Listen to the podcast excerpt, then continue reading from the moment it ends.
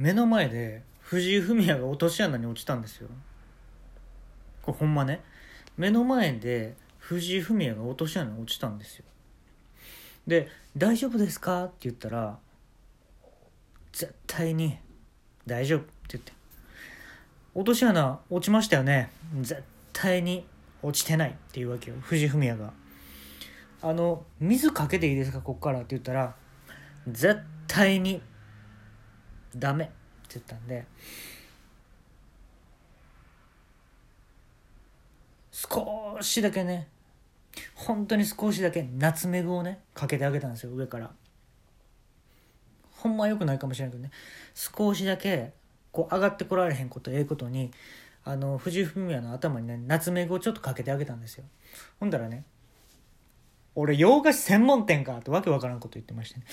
まあ、そういうことが、えー、新年早々ありました。今日はあのー、ちょっとね導入部分が長かったんですけど、理想のねデート、これちょっとね僕あるんですよ、こういう理想のデートがね。やっぱりねベタがいいんですよ。ベタにいいものっていうのはあのー、まずまあ喜んでもらえるんじゃないかなと思って、で僕やっぱ遊園地ね、ああいいでしょ。でね、理想で言うとね、もう全部逆光がいいんですよ、遊園地の中は。遊園地入るまではもう普通にね普通の道でいいんだけど、入った瞬間からもう逆光がいいのよ、もう見えないような、眩しくて、うん、どこに行ってもね逆光っていう遊園地が僕は理想ですね。で、あのー、これ彼女がね、例えばですよ、カラスの生まれ変わりやったとしましょうよね、で僕はあのー、スズメのねスズメのいとこやとしましょう。で、あのー、遊園地なんか入って全部逆光やったらね、これお互いどう思うかね。僕スズメですよね。ベタにチュロスとかどうやろう言いますよね、これは。でも逆光やしカラスこう言いますよね。どこでプロレスやってる？どこでプロレスやってる？こ、もうこれだけでもちょっと笑えるでしょ。ちょ、ちょっと笑えるじゃないですか。でね、これ理想のね、あのー、遊園地像っていうのが自分にあったんで、彼女ね、実際にちょっと誘って行ったんですよ、遊園地。で、あのー、遊園地側に話持ちかけてね、まあ、どこの遊園地かっていうのはちょっと言えないんですけど、あのーまあ、お金の面はもうこちらがどうにかしますんで、遊園地内を全部あの逆光で照らしてくれませんかってこう言ったんですよ。受付のねチケット買うとこで後ろバーって並んでるのにそれ言ったわけ。えー、っとちょっと私ではあのーできかねますみたいなこと言って、俺握り拳見せてね、なんでやねんって言ったったんですよ。なんでできへんねんって言ったったんですよ。おかしいでしょ。だって希望を叶えてくれるのが遊園地でしょ。宇多田ヒカルのデビュー曲がオートマティックでしょ。だから希望を叶えてくれるのが遊園地でしょ。おかしい。だから握り拳見せてなんでやねんって言ったったんですよ。おかしいやろって言ったんですよ。ほんで、あのー、入っていって、まあええわと、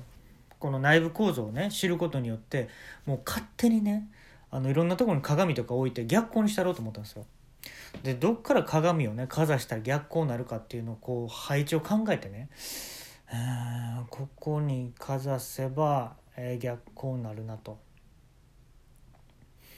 ははーんってこうね、俺メガネかけてないけど、こうメガネをこう上げるふりしてね、でレンズ舐めるふりして、うん、ほんでまあたこ焼きとかこう回すふりもしたりしてね、あ今日も世界は平和やなとか言って、で、はは計算上ねさんこはいるなと思った。鏡がおっきめの鏡ねおっきめの鏡がさんこはいるなと思った。うんであのー、よしよしそこまではいいと。でそのパレードとかねもしするんやったらどういう演出がいいかなって、もうパレードまでもプロデュースしちゃおうと。でうわーってね迷子なってるふりするんですよ僕が。うわーっとこうちょうどね遊園地のど真ん中で迷子なってるふりしてね、真ん中にいるからこそどこに進んだらいいか分からへんみたいなことをやっぱ思うのよ。で手をねこうクロールする時みたいにこう回しながらね、まあ、これ肩の運動にもいいからうわーって回して、ほんだらこれちょっと仕込みなんやけど、店員さんに来てもらって年金のご相談ですかこう言ってくださいと。もしエラを削るのがタダだったらやりますかこう聞いてきてくださいとね。うんDear My Friendっていう僕が自費で作ったお菓子いりますか聞いてきてくださいこうねみっつぐらいこれ質問、あのー、してくださいと。でねここまでの計画は完璧やと。で最後これやらしい話ね、ホテルよ。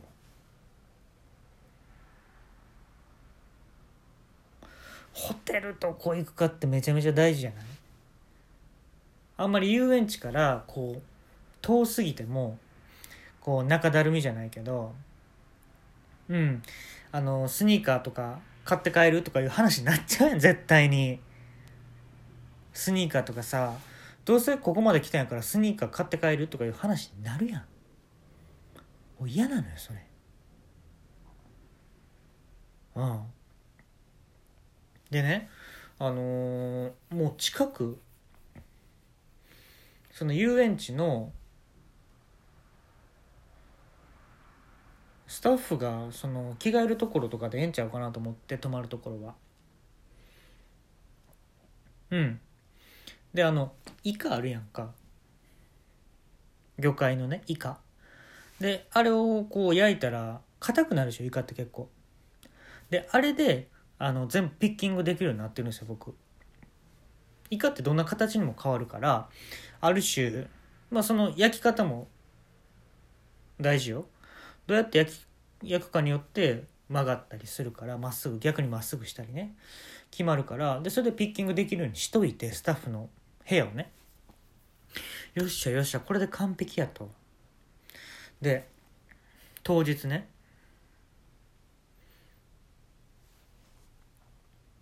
もうリハ通りですよ、自分の想定内通り。最初入ってねあの握り拳見せたスタッフいるでしょ、その人にはあんたのやるように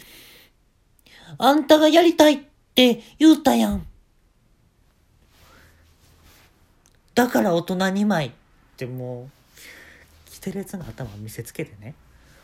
あんたがやりたいって言うたやんかそんなんあんたがやりたいって言うたやんそんなんか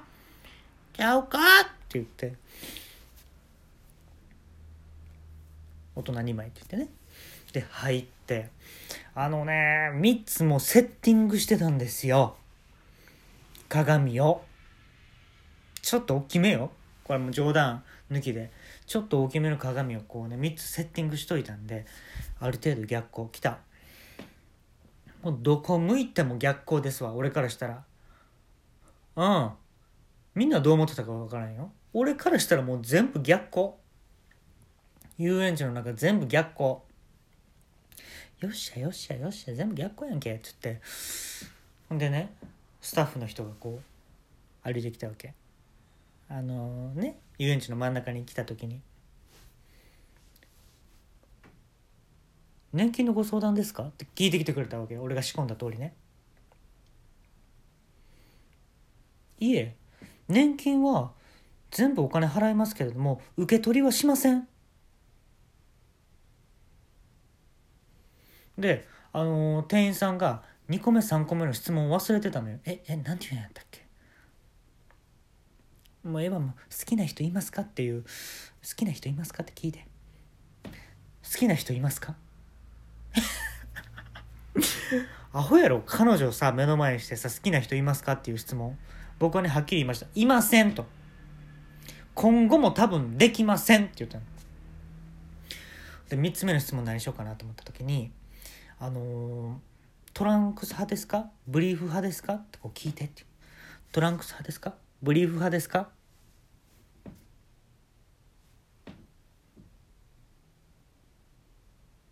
数字で数字で答えますね。ななじゅうろくって言ってやったんですよ。ほんだらはーっと納得した表情で出てっていなくなっちゃってね、この世界から出てっちゃったんですよ、その店員さんは。ほんでよっしゃもう泊まろうと思って、もうピッキングもねこう練習してたから、スタッフがこう全員帰った後にこうピッキングしたわけ、イカのね硬い細長いイカのやつで。ほんでやったらガシャン開いたわけよ。ほんで中入ったらね、あのー、寒いかな、そういうとこです結構寒いかなと思ってたら結構あったかかったのね。うん、なんでかって言ったらこう焼き芋がところどころに置かれてて、もう保温状態になってた部屋が。でね、よっしゃもう完璧やん、もう今日完璧なプランやんと思ってね、なんか一つおかしいなと思って、ね、それ何かって言ったらね、彼女いなかったのよ、もともと俺に。あれって思ってんの、完璧にやったのに、あそうやそうや俺さ